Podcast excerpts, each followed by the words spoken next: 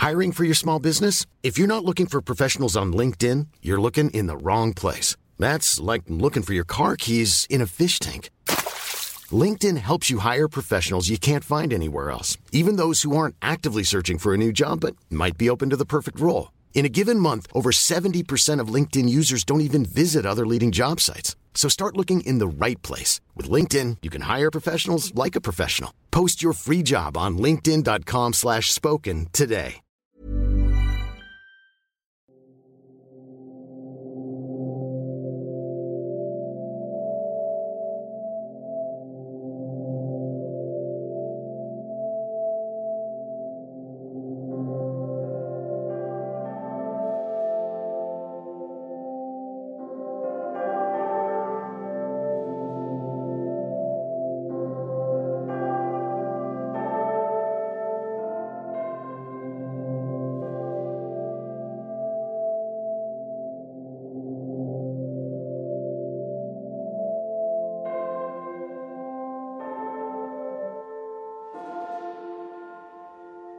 Deep below the surface of a poisoned world, a dead and desolate place long abandoned, there is life.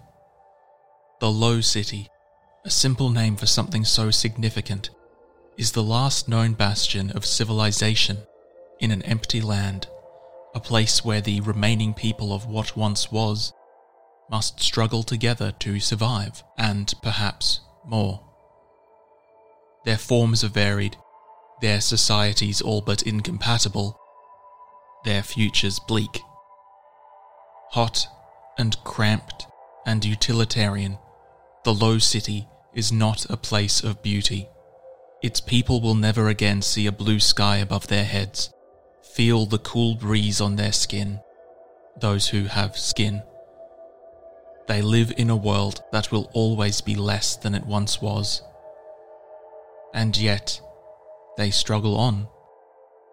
Because if nothing else, struggling on is what people do. Let me tell you about them. All the varied peoples of the Low City have their own eccentricities.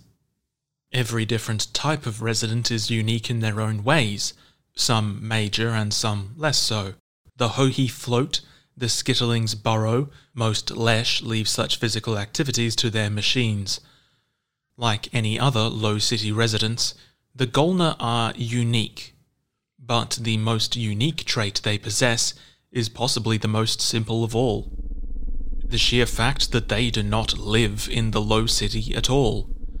You may think that this is not so unique. There are Hohi, after all, who do not live in the low city.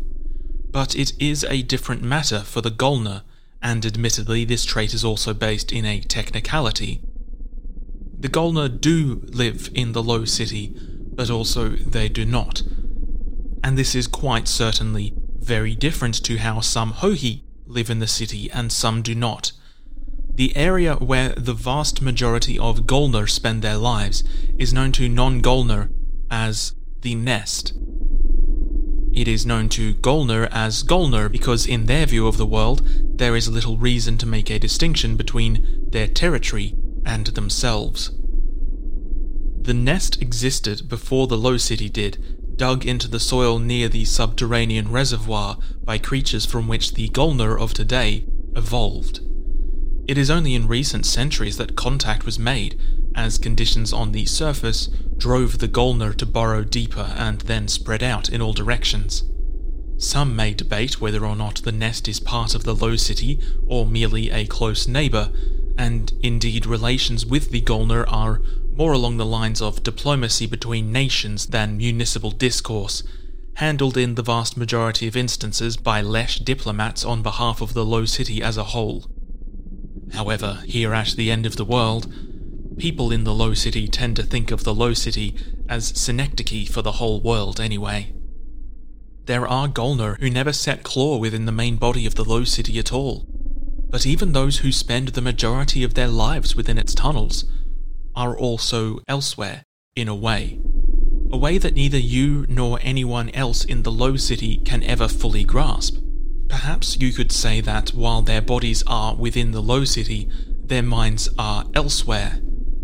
Perhaps you could say that they do not have minds at all in the way that most would describe them. Many in the Low City are of this opinion, comfortably assuming that the Golnur are a more organic form of the automata that the Lesh use, and never really thinking to look much deeper than that assumption. And again, perhaps it is not so misguided an assumption. But it is an assumption based in other, more faulty assumptions. The fact is, they simply lack a frame of reference from which they can comprehend the true nature of the Golnur.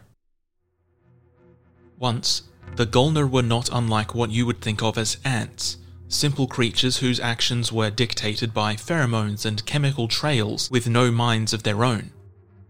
That was a long time ago. Now they're not much like ants at all. The average example of what most low city residents think of as Golnur drones has a two part abdomen with a broad back, a head half as long as their abdomen, which features compound eyes and articulated antennae, and six legs.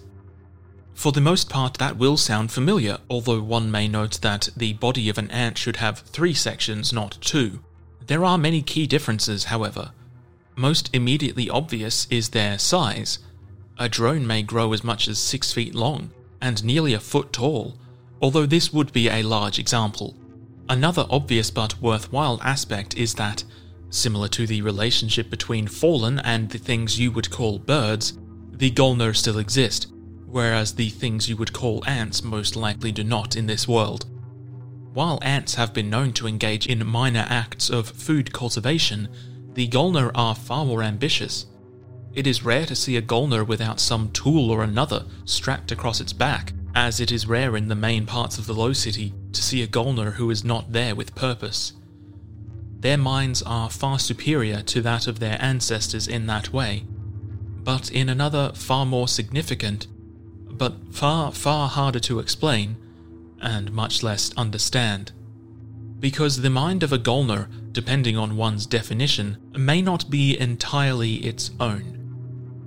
Again, many low city residents assume that the Golnur behave as a hive, in that they possess a central controlling intelligence, a queen, in other words. Others, with a more complete but still far from complete idea of the truth, think of them as more akin to a colossal difference engine each drone is simply a cog in a machine, with no real agency or identity of its own, with the hive, as a whole, acting purely logically based on the inputs it receives from the outside world. In fact, there is a minor controversy among Umbresi and Lesh historians over which came first the Lesh theory or the Umbresi technology of the difference engine with one side arguing that the theory was born out of comparison to the technology, and the other that the technology was inspired by the nature of the Golnur. It is not difficult to imagine which group of people tends to be on which side. However, both are based in the belief that this is how the Golnur function at all, an incomplete understanding of the situation. The Golnur are not an unthinking organic machine and they are not controlled by some omniscient queen. They are a hive mind of sorts, but more than a hive mind, or perhaps each individual Golnur is more than just a member of a hive mind. Each individual Golnur is linked, although that is an inadequate word for the depth of the connection they have. Each individual Golnur is their own person with their own personality, although that discredits the importance of their connection with their fellows. And in what may be the most crucial aspect of the Golnur mind, but is certainly the hardest to grasp, that specificity of self is malleable, almost modular. Part of every Golnur's mind is always elsewhere, in a collective realm conjured by their collective will. This realm confusingly, is known as Golnur, as it is such an intrinsic part of the Golnur way of life that they see no reason to consider it as separate from the Golnur themselves. This lack of distinction has, naturally, contributed to the difficulties non Golnur have in understanding the Golnur mind. As such, non Golnur have taken to calling it the run log which isn't particularly imaginative, but it does the job and is the term which will be used here. Within this run log, the lines and edges of Golnur become blurred, hazy, irrelevant. It is a place where the boundaries that divide can be, must be, shed, giving way to a sort of euphoric collectivism. At any given moment, a Golnur individual may tend more or less towards its individual or collective selves, striking a momentary balance between its specific self and the Golnur as a whole as their inclination or the situation demands. It is all but impossible to determine the intellect of a single Golnur, as who could really say where the individual ends and the collective begins? And few have ever tried because few even know that this dichotomy exists, and the Golnur themselves don't even understand the question. To them, living solely as an individual is as incomprehensible a concept as their situation is to most others. It must be so lonely, so limiting. Some would go so far as to say they pity the single minded, wondering how they can possibly live such a small life. Each Golnur's relationship to the run log is unique, but while it is commonly accepted wisdom that it is impossible to wholly disconnect from the run log, there are those who obfuscate parts of themselves from the collective. They retreat into themselves, hiding parts of their cognition from the rest of their species. This is somewhat more than frowned upon, and there is no way to conceal the concealment, as every other Golnur can inherently tell when another is holding back. It is somewhat akin to being known as a perjurer in other societies. Those who hold back parts of themselves from the run log are not to be trusted not exactly ostracized, but worthy of distrust, as only those who have done something worth concealing would do so. For the most part, this has little material effect on the lives of those who choose to live this way. But today is an exception. Because today, there has been a murder in the nest. Murder among the Golnur is rare for a number of reasons. For starters, having a mental connection to those around you tends to lead to the sort of enhanced empathy that precludes such violent acts. Then there is the increased likelihood of getting caught. One must be very certain of their ability to kill swiftly before attempting to kill someone who can broadcast their identity to the rest of their species. And yet, a body has been found. A young male, recently assigned a role as a waste recycler, now found dead in a little trafficked region low in the nest. It was a quick death, no doubt. A puncture in the back of the head, piercing directly through the exoskeleton and into the vulnerable nerve center beneath. Quick enough, judging by the fact that no Golnur knew of his death until the body was found, that he had been unable to broadcast his fate into the run log. There is a murderer in the nest, and within moments of the body's discovery, every Golnur knows it but the knowledge of who the guilty party is does not follow. That information is not in the run log, a gap in the fabric of Golnur knowledge as keen and devastating as the hole in the victim's head. It is disconcerting, disquieting. The search for the guilty party begins swiftly, and the Golnur method of investigation is as precise and brutally efficient as the hole in the victim's head. Across the run log, the word is spread that all Golnur who have hidden parts of themselves to the run log are to be rounded up. Their secrets will be secret no more. In one of the largest chambers in the nest, the secret holders gather. There is no point in fleeing, as there can be no hiding. Their very nature makes them stand out like a bonfire in the dark. Soldier Golnur guard the exits as a precaution, and as a simple but effective display of the consequences for failure to cooperate. All present know what is to happen here. After all, it is written into the run log. All present must confess by letting their mind fully reconnect with the run log, releasing the memories they had sought to hide into the collective consciousness, including, theoretically, the memory of the murder. If the murderer confesses, then all will be allowed to keep their secrets although often this experience will scare them into letting down their walls anyway. If the murderer does not reveal themselves willingly, however, then the gathered secret keepers will, one by one, be interrogated. While the old systems of pheromones and chemical communications may have fallen by the evolutionary wayside as the run log became their primary method of communication, the Golnur still possess the highly sensitive sensory organs necessary to receive such signals. And now they are turned against the secret keepers.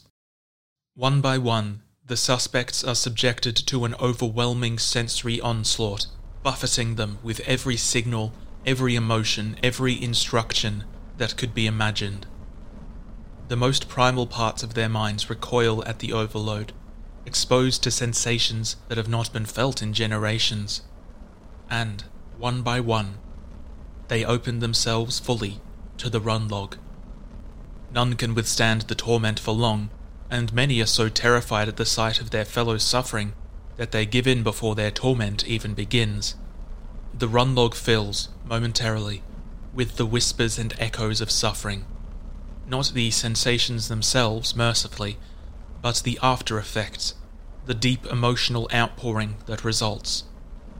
Many in the nest attempted, paradoxically, to shut themselves off from the run log until the interrogation is over, but they resist the urge, partly because they fear that doing so would bring suspicion upon them and partly because they know this is the price they must pay for the suffering of their kin. This is not a thing that is lightly done, but nor is it done with regret. It is what must be done to find the murderer.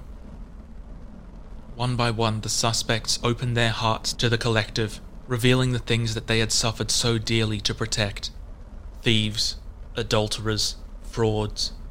They will all pay eventually for the crimes they confess to today, but for now there are more dire things to learn.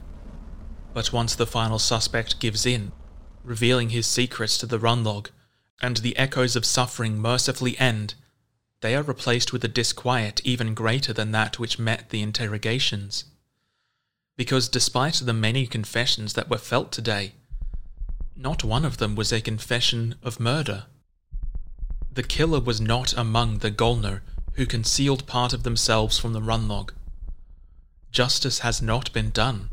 Theories abound as to how this could possibly be the case.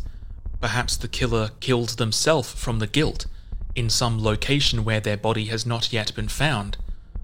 Perhaps the killer was not Golnur at all, but some other villain who somehow snuck deep into and out of the nest without being detected.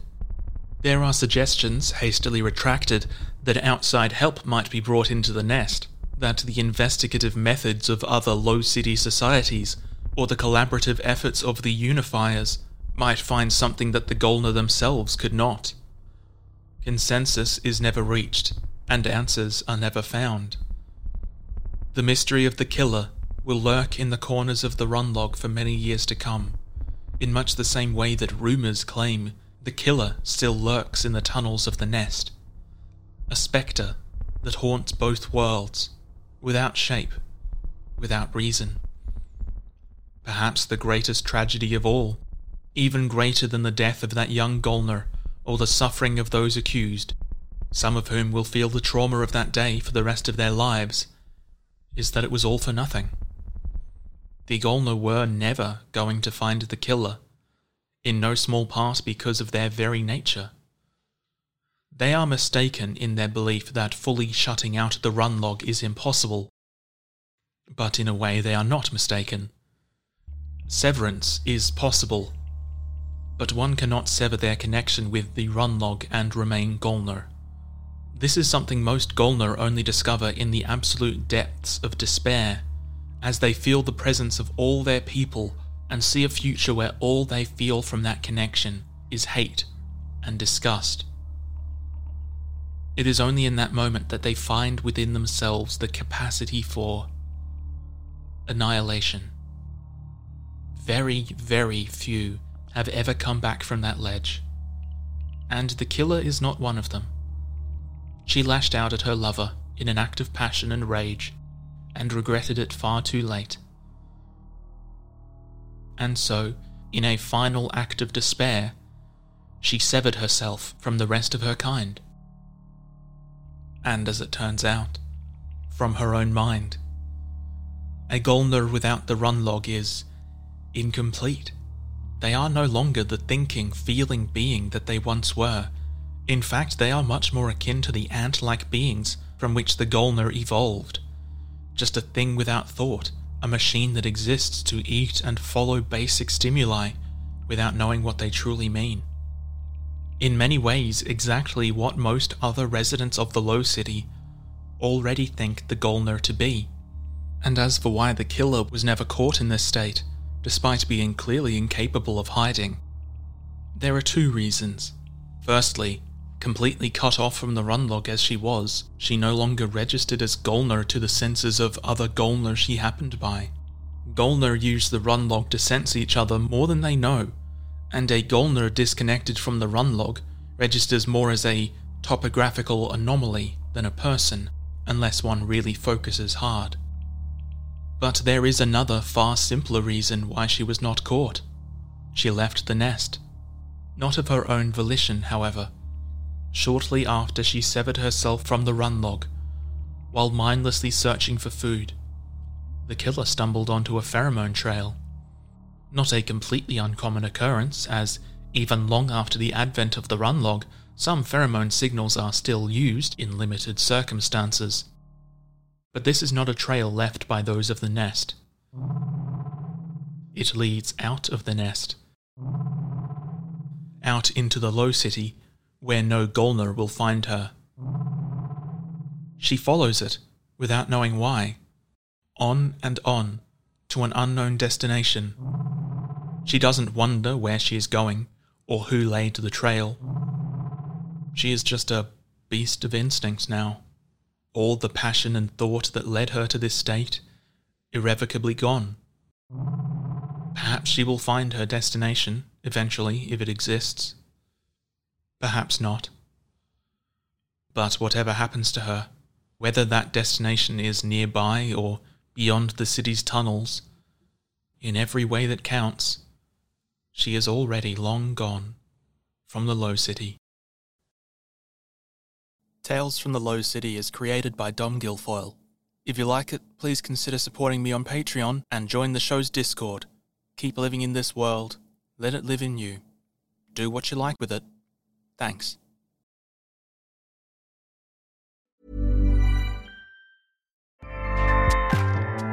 ACAST powers the world's best podcasts. Here's a show that we recommend. The Real Housewives is a guilty pleasure for most, but if you're looking to not feel guilty about that pleasure, tune in to Everything Iconic with me, Danny Pellegrino, where I break down all the messy moments and behind the scenes antics of Bravo's popular franchise. And on Everything Iconic, I also interview celebrity guests like Kelly Ripa, Keke Palmer, Drew Barrymore, Cameron Diaz, and more about their guilty pleasures, their past work, and so much more. So if you're pop culture obsessed and find yourself watching way too much reality TV like me, tune in to Everything Iconic with Danny Pellegrino wherever you listen to podcasts. ACAST helps creators launch, grow, and monetize their podcasts everywhere. ACAST.com.